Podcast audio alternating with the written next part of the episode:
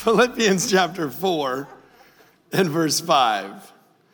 Let your reasonableness be known to everyone.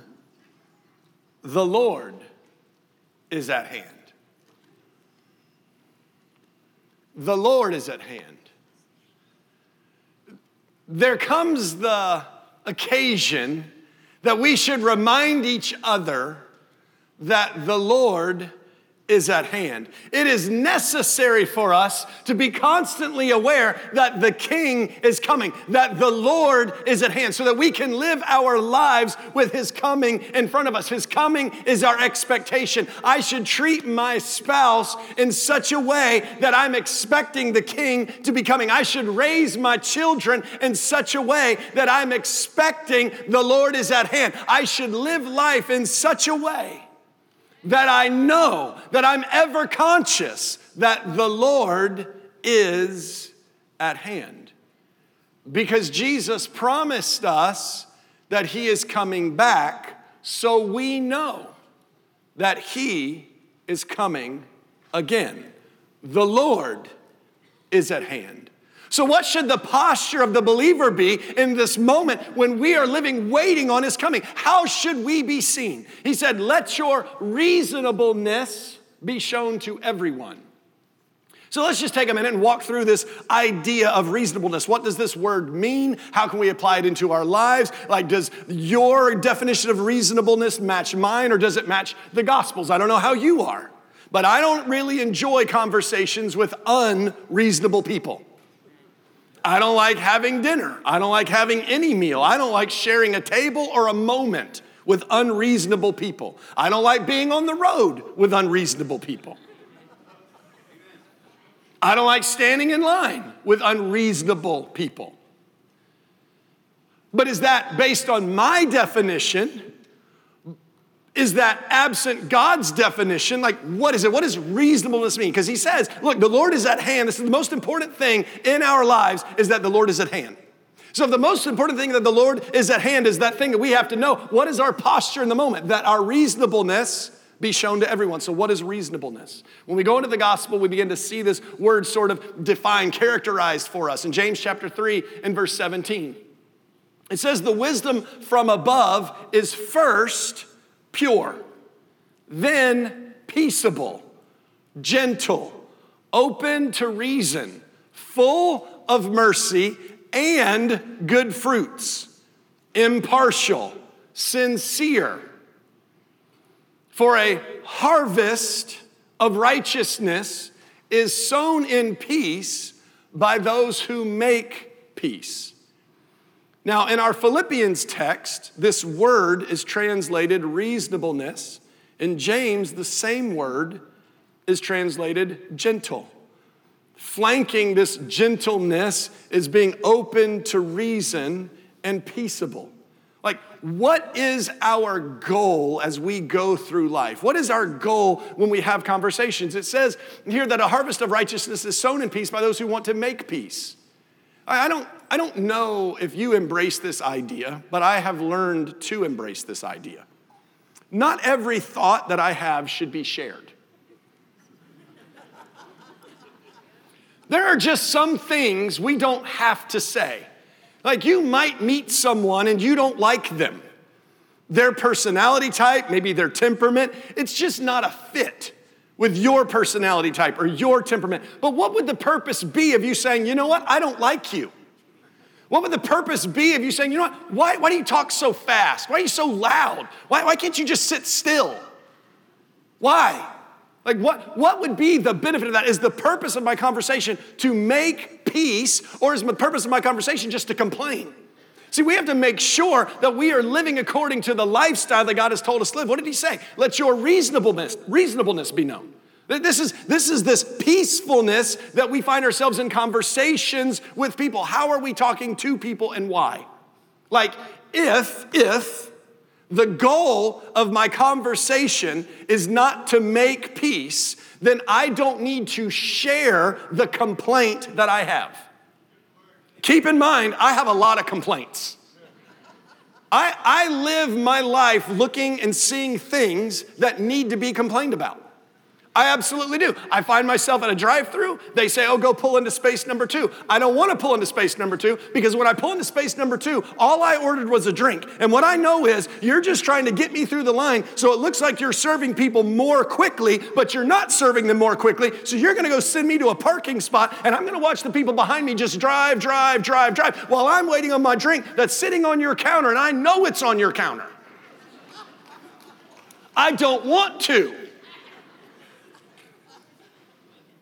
But I'm not the manager. I've been asked to go pull in that space and rot while they forget my drink.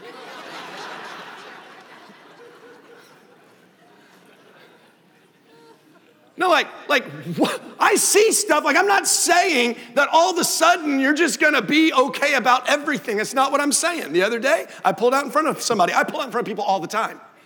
Like, my, I don't, I don't know if you can notice, but I don't pause well.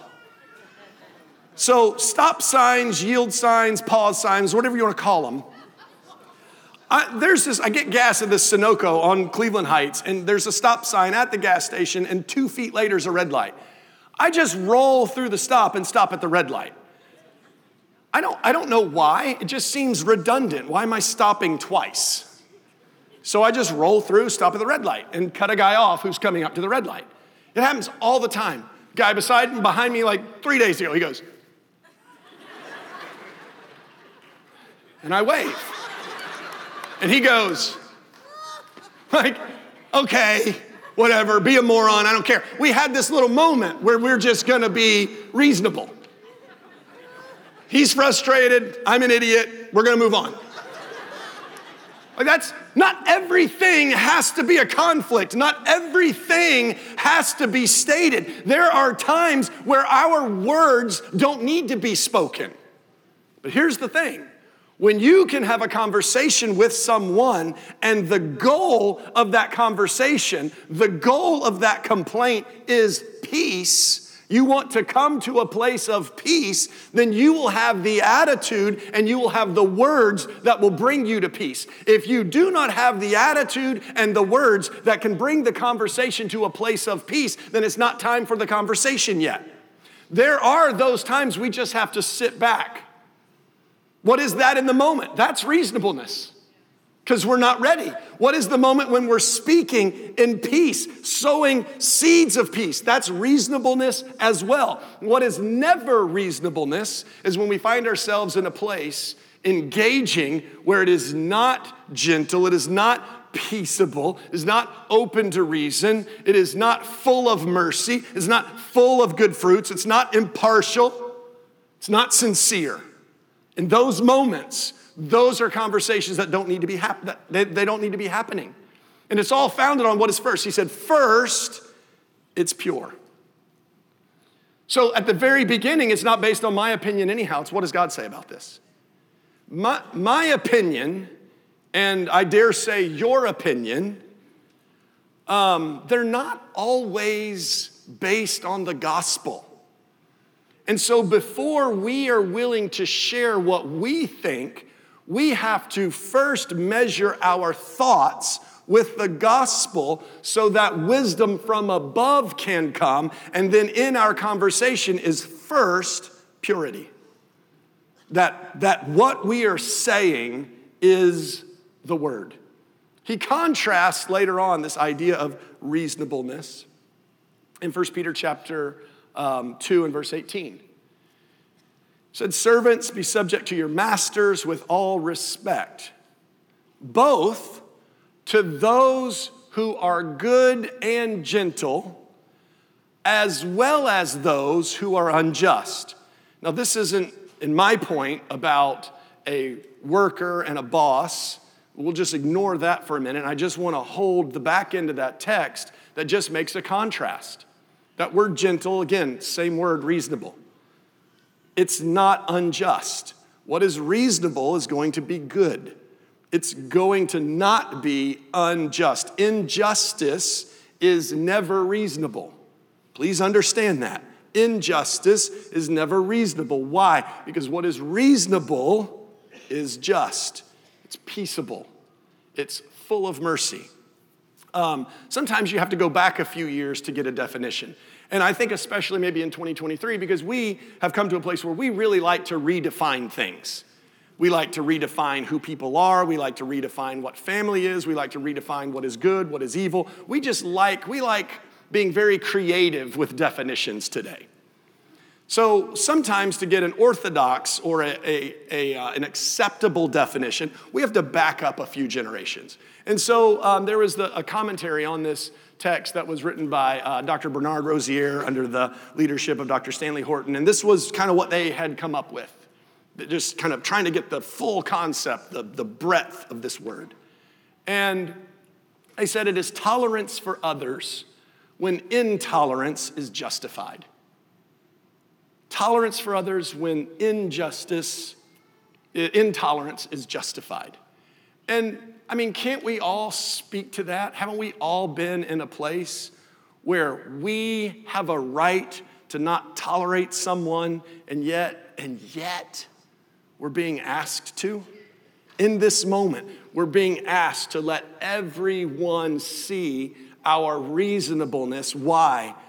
Because the Lord is at hand you know, bigger than our ideas or our opinion or our conversation in the matter is that the Lord is at hand.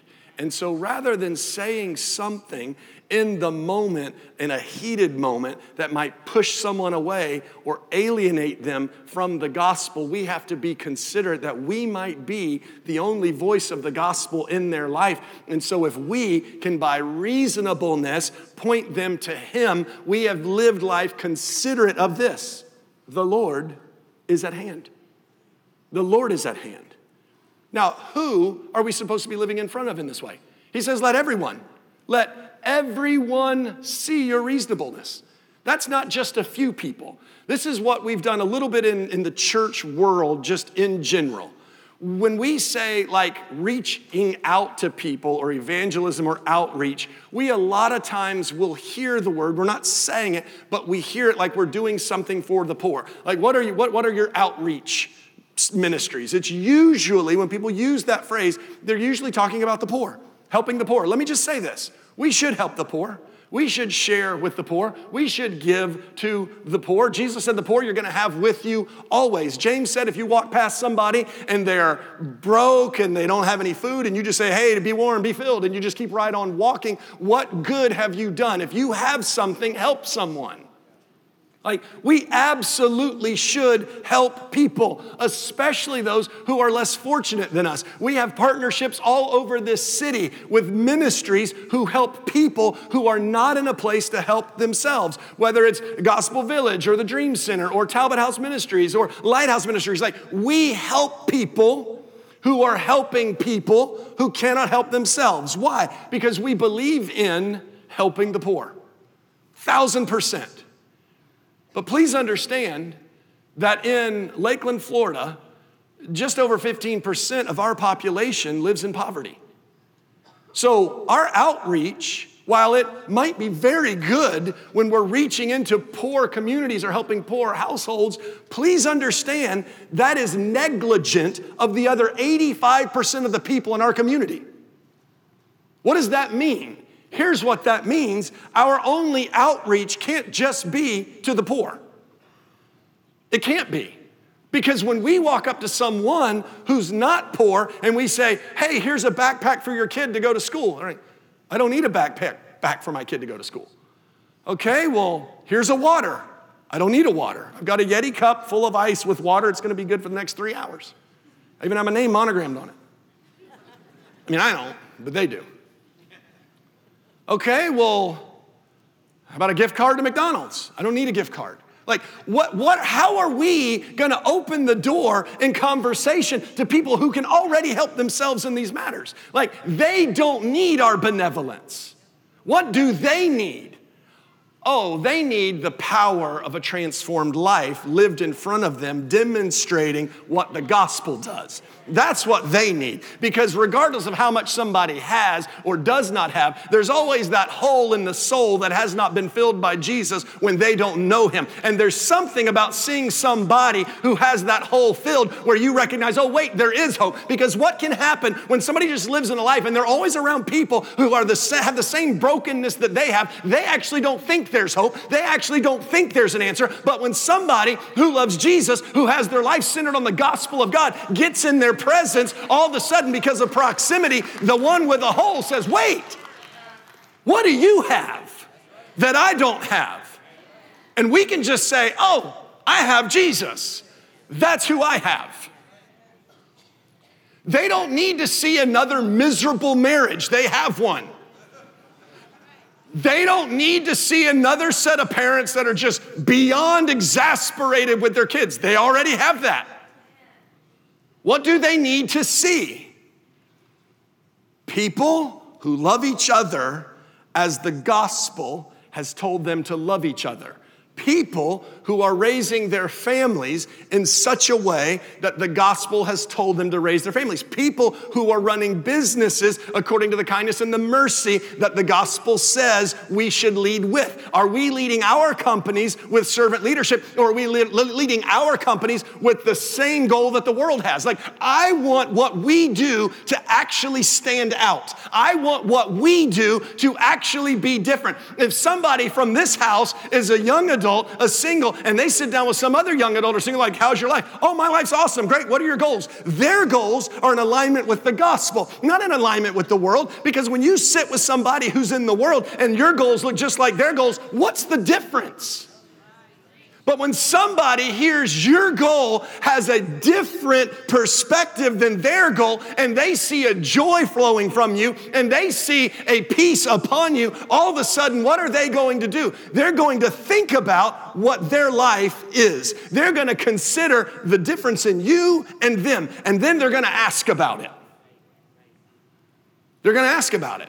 Why? Because the power of a transformed life has no equal, it has no match. So he's saying, I want your reasonableness to be seen by everyone, not just the 15%, but by the other 85%. See, let, let, me, let me just, this is gonna sound arrogant. Um, I don't want it to sound arrogant. I just wanna be able to testify for a minute.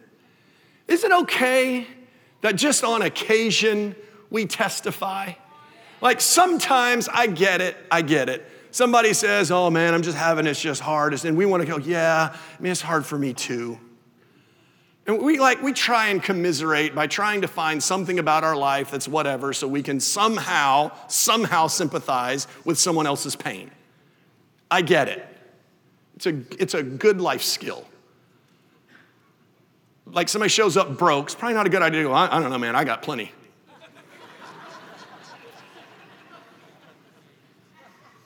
but, but I think it's okay on, on occasion if we could just testify about the goodness of God.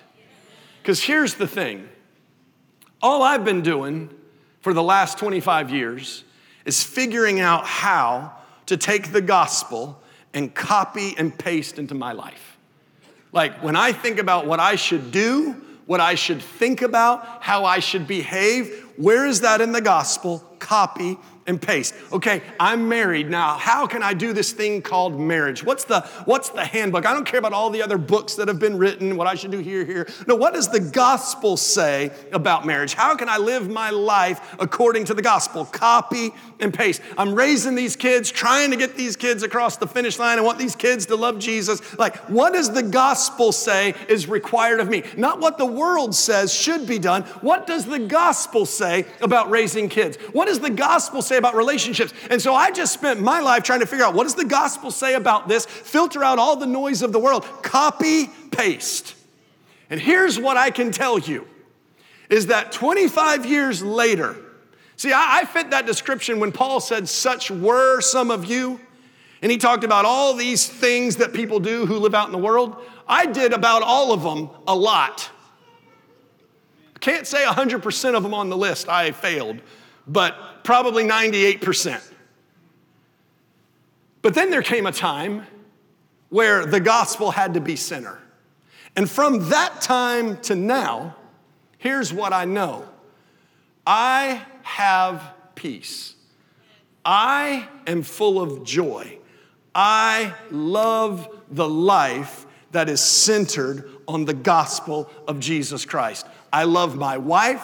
I love seeing her, talking with her, playing with her. I love being around my wife. I love my kids. I love my kids when they're awful. I love my kids when they're awesome. Because when they're awful, we have conversations. When they're awesome, we have celebrations. What is that? That's living in the center of the gospel. So even when it's a hard conversation, when the gospel demands it, there's peace and there's joy in the conversation. So what I love about parenting is that it can be done according to the gospel. And and when there's gospel, there's joy. I love the calling that God has given me. There is satisfaction about getting up every day and going doing the thing that God has gifted you and called you to do. There are people that do things that are a lot more successful. There are people who do things that may look a whole lot better, but I don't find my joy in their success. I don't find my joy in what looks better. I find my joy in doing what God has called me to do. And so every single day, I just get up and I just worship Jesus on my way to work. I just worship Jesus driving my car. I don't care if you have a nicer car. I don't care if your car's garbage. I thank Jesus worshiping in my car. I enjoy what I do. I enjoy who I do it with. And when I drive home, there is just a gladness in my heart. I can't wait to get in the door, see that miserable dog that meets me at the door every single time I come home, and then go yell for my precious kids. Where are they? What have they been doing? Let's sit down. Let's have dinner. Let's tell stories. I love life. Like, I love life. I love it. Whatever addictions I had, by the power of God, they're broken. I don't live in addictions. I don't deal with things. I just sit in the center of the gospel of God with the armor of God on. And when stuff comes, I just say, no, no. Scroll, change, turn, move, get away. Why? Because there's something greater. I just desire to live in the greater. I have decided to live in the greater. And here's the thing this is what I promise you my joy is full. My, my joy is full. And here's the thing because my joy is full, I can't actually hang out with as many people who would like to hang out with me. I have to say no all the time. Why? Because of the goodness of God in the land of the living. Because there's something different about a life that has been transformed by the gospel. And when you live that life, here's what I promise you you will be a testimony to everyone whose life doesn't look like that. Why? Because the Lord is good and his mercy endures forever. Forever.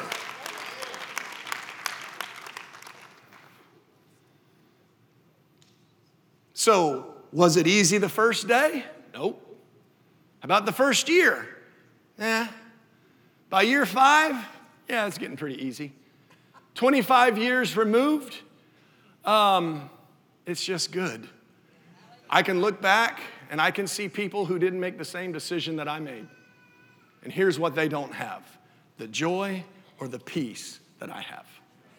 Why? Because He is my joy, He is my peace. My hope is in Him. I'm living because the Lord is at hand. And when I live that way, if you live that way, there will be the fullness of satisfaction. I promise you. Why? Because that's the promise of the gospel.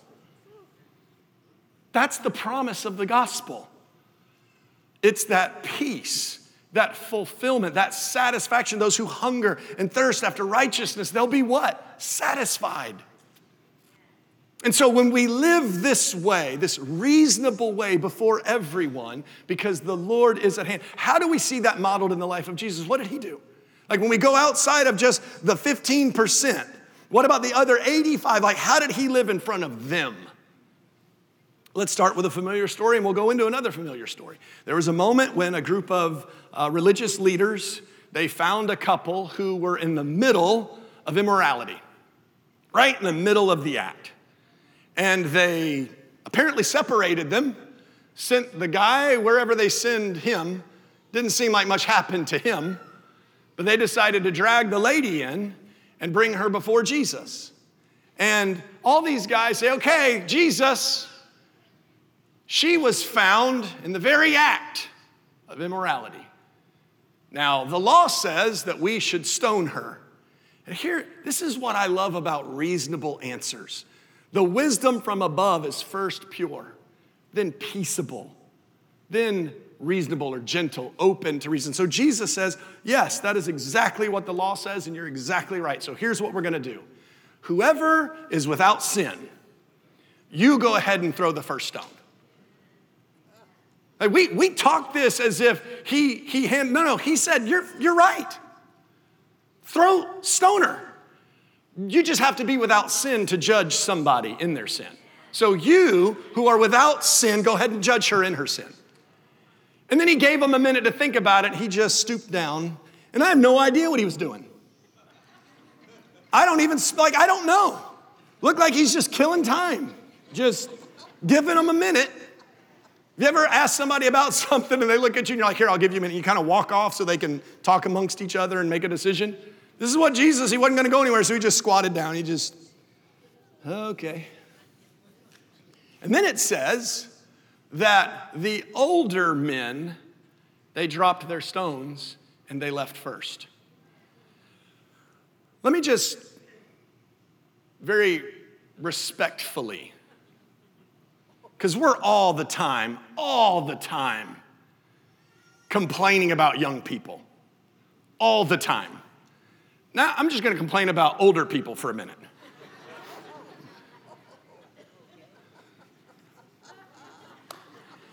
It was the older ones who left first, who led the way in what was reasonable. I would just ask everyone older, because it's 23, that means we're stepping into 24, 24 is an election season. I'm just gonna ask the older people in this room, could you please lead in reasonableness during the next election? Could you please? Because how people were led in the last season was depressing. And many of the ones who were leading the charge were older. I know, it's, everybody laughs when we pick on young people. We can call them snowflakes, everybody will clap. But when we get real honest, then all of a sudden everybody's looking at me like, I can't believe you just said that. No, no, can we? Can, can the older people please lead with reasonableness next time? because I didn't see a whole lot last time. I'm begging. So, in this moment, it was the older ones who led the way in reasonableness. They dropped their rocks and they walked up and said, This isn't right. This isn't the way to go. This isn't the heart of the law. We're not going to participate in this. And they led the way so that then the younger ones could say, Okay, I'm going to follow their example. There is a reason that you are the elder among us. It is to be an example of reasonableness for every single person who is younger than you. So I am beseeching you, please be an example of reasonableness. This is what we see. So Jesus is still just doing his thing. They drop their rocks, they walk off. And then in um, John chapter 8 and verse 10, it says that he stood up. And then he said to her, Woman, where are they? Now, don't get offended by woman, that's just Middle Eastern for ma'am. Ma'am, where are they?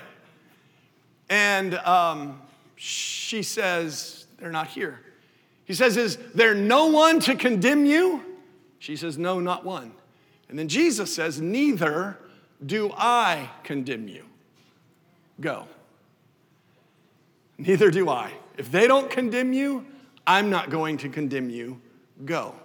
And this is where our generation today, and that's everybody in this room, those of us alive today, this is as far as we've gotten in our comfort level.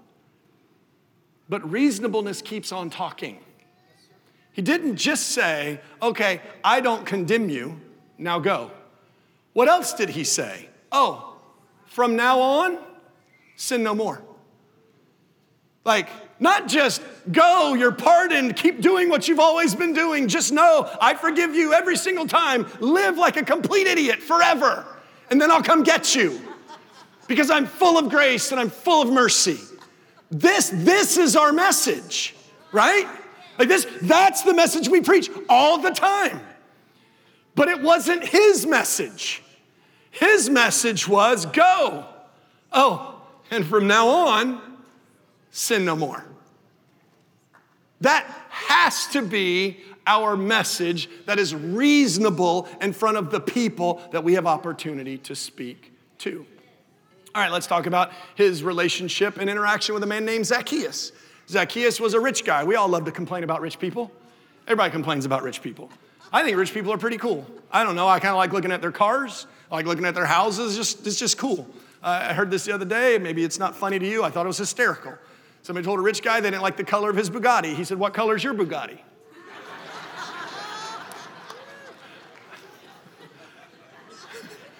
I, I don't know. I thought that was hilarious. I'm like, ah, that's pretty good. Yeah. So Zacchaeus was a rich guy. Um, but how he got his riches was basically by overtaxing people, and they didn't like that. They didn't like being overtaxed. Nobody likes the idea of being overtaxed, where it's like 10 bucks to get in and like, oh, that's 15. You're like, it says it's 10, it's 15. You're desperate, you pay the 15, you just get in, but you can't stand that guy for doing it, right? I don't know. Has anybody driven into Georgia lately? Nobody? Seriously?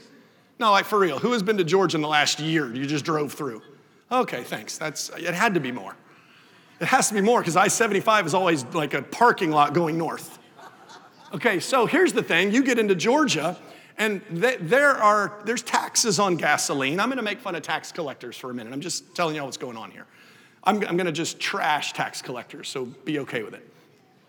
You go into Georgia, if you pull over, you know all of a sudden gas gets cheaper. Fascinating, right? Gas gets cheaper. Why? Because Florida puts an extra tax of 35 cents per gallon on, a, on gas. But you drive into Georgia, you don't pay that extra tax on every gallon. And so you get there, you sit around, you spend a few days, you spend less in gas, you're driving, you got like a quarter of a tank, you're in Valdosta, you're like, oh, I'll fill up in Lake City. Don't do that.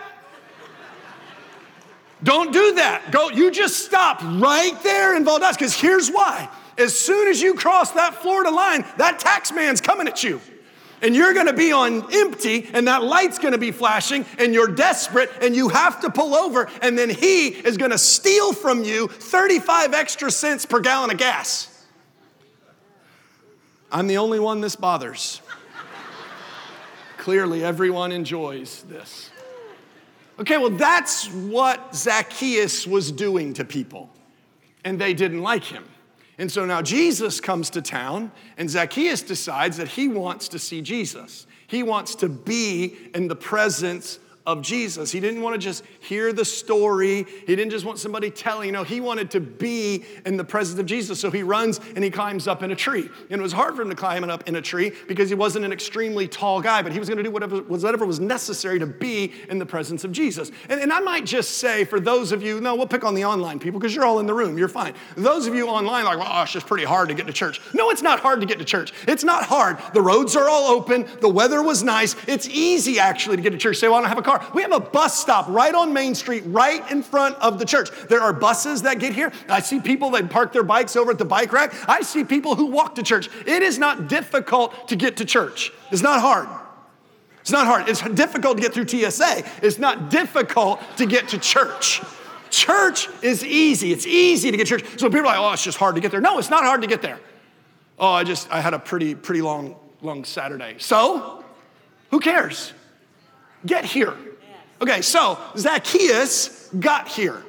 He climbed up the tree. Jesus sees him, and then he says, Hey, come on down. I'm going to go to your house today. And then what did he do? It said he hurried down. When God gives us a directive, could we learn to hurry? Like all the time, we're going this way. God says, Turn around.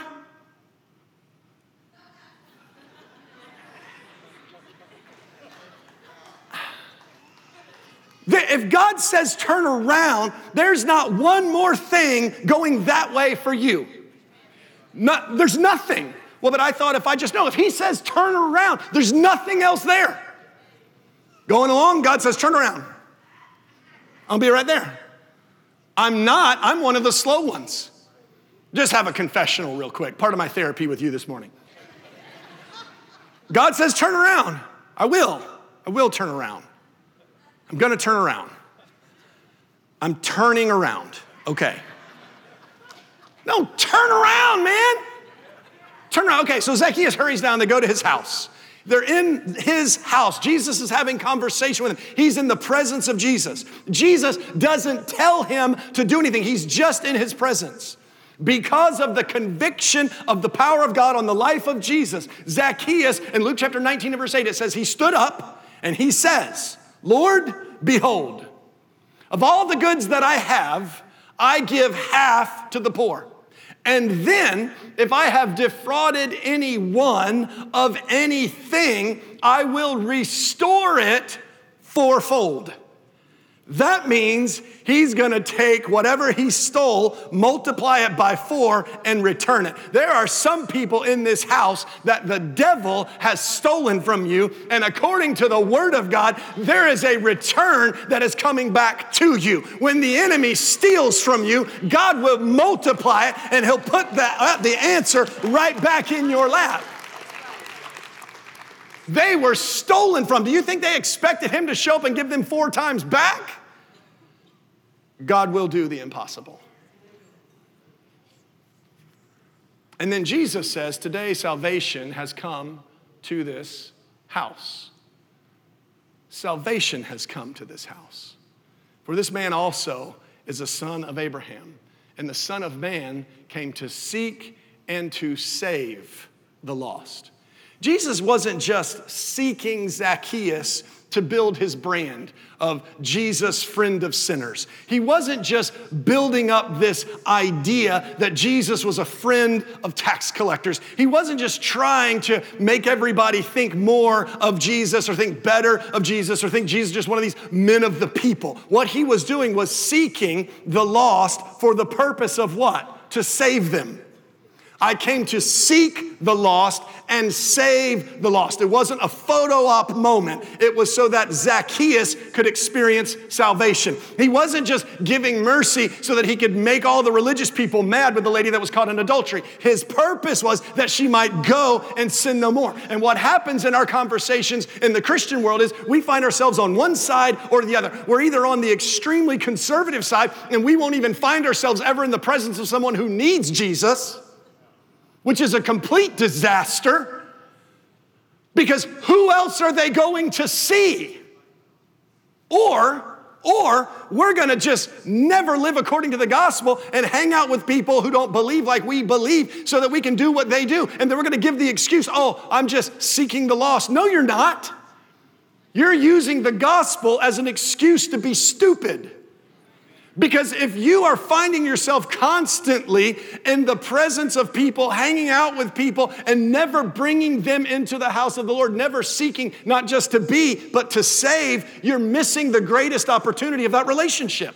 You're not there to be like them. You are there to convince them to be like you. That's why God put you in that moment. That's why God gave you that relationship so that they could see Him in you and they could be transformed.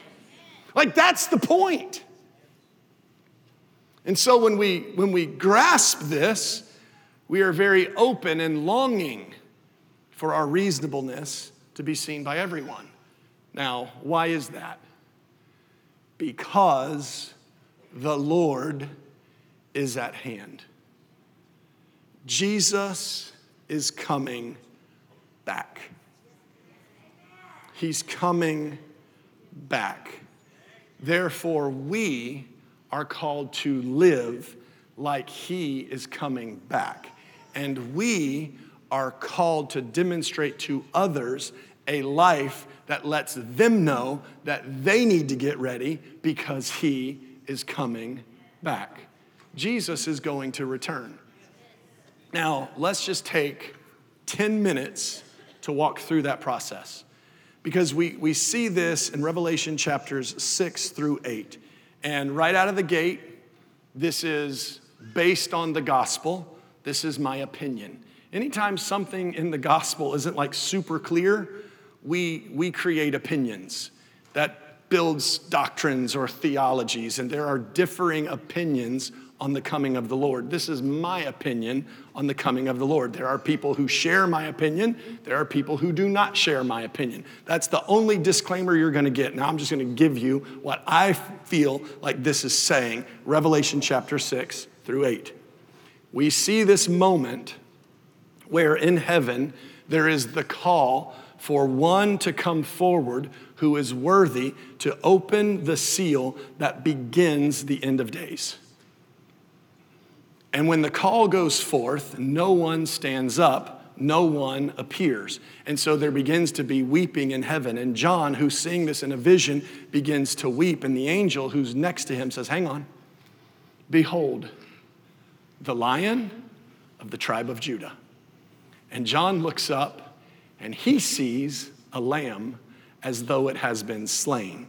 And the lamb, as though it had been slain, is there in a moment, but he wasn't there in the previous moment. Where was he in the previous moment? In the previous moment, the lamb that had been slain was the Word who became flesh. When the Word became flesh, he dwelled among us. He gave his life to die for our sins, and then he descended into the lower parts of the earth that he might pay the penalty of death hell, and the grave. And then by the power of the Holy Spirit, he was raised from the dead. And so John is seeing this moment when the Lamb who was slain ascended to his Father that he might step into and take his place back at the throne because no one was worthy to approach the throne of God except the Lamb who was God. In the beginning was the Word, and the Word was with God, and the Word was God. That Word became the Lamb who gave his life for us. Now he, the Lamb who had conquered death, ascended. Now now he's approaching the throne of God. Now God hands him a seal, and the only one who's worthy to open the seal,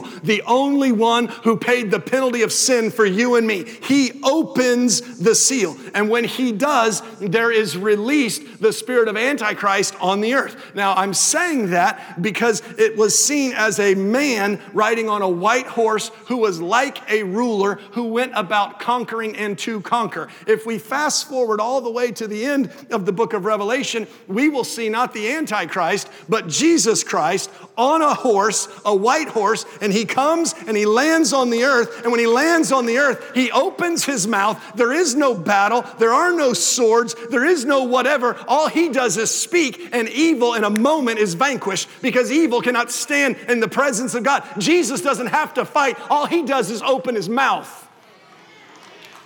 So, this is what happens at the end of the time, but this is at the beginning of the time. It's not the Christ, it is a false Christ. It's fascinating when you look at this person that was the, the Caesar actually after the death of Jesus, the first one who came, uh, Caligula. It's fascinating when you look at his life and how awful he was. It said that he was doing pretty good. He lowered taxes and was doing some things, and then just all of a sudden he got sick and changed. There was just a, a complete shift in him. He called himself a god. He sold his sisters out to give people favors. He would overcome rulers and he would have their families watch him while they killed their family. Like the guy was wretched. Oh, and he loved his white horse. His white horse had a marble stable. His white horse he ordained as a priest. It's just a neat little story if you're into a false leader riding on a white horse and you think there's any significance to that. And so, from that moment, as John said, the spirit of Antichrist is on the earth, and there will be false Christs, plural, and there will be false prophets, plural, in this age called the end of days. And so, that's the time that we live in. And there were other uh, seals that were opened a dark horse, a pale horse, a red horse, wars and rumors of wars and famines.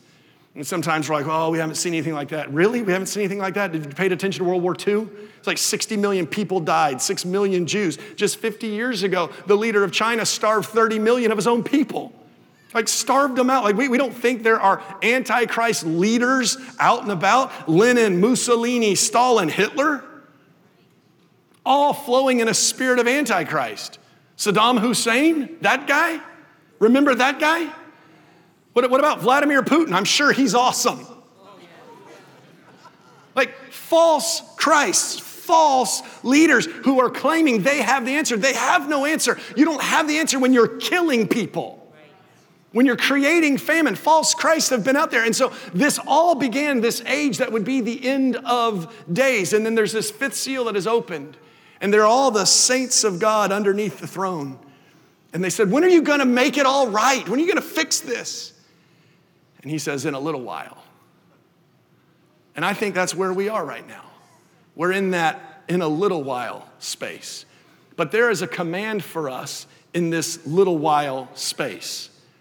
And we've gotten distracted, and we always want to talk about governments, and we want to talk about the mark of the beast, and we want to talk about what's going to happen in the tribulation. Could I just let you know we're not going to see any of that because there's a sixth seal that gets opened up, and when it does, the sky rolls back, and everybody on the earth sees what's going on in the heavens. But Jesus doesn't come down yet, but everybody gets to see Jesus. And then when these people who knew about Jesus but didn't believe in Jesus, who were from the tribe of every single tribe, tribe of Israel thousands of them, 144,000 of them, they see him, they suddenly believe, they're marked. But there is the absence of the church on the earth. Where is the church on the earth? Oh, we just have to keep reading because at the end of that sixth seal, there's gathered around the throne of God every single nation, every single tribe. There is a number that is too large to even mention, and we're all gathered around saying, Worthy, worthy, worthy is the Lamb. How did we get from here to there? Oh, it was the Apostle Paul who already explained it in Thessalonians. He says, Don't you worry about this. Yes, Jesus is coming back, and it will be like a thief to those who aren't expecting him. But to those who are expecting him, this is your great hope. You need to be looking for him. It won't catch you by surprise because there's going to be the sound of a trumpet and an angel, and then the heavens are going to open up,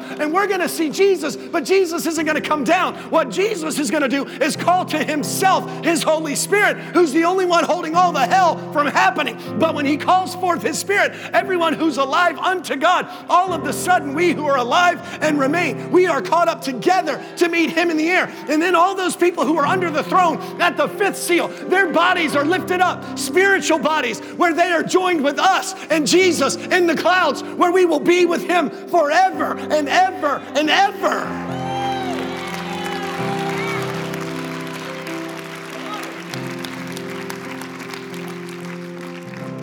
And then they open the seventh seal, and there's rest in heaven, quiet in heaven. Why?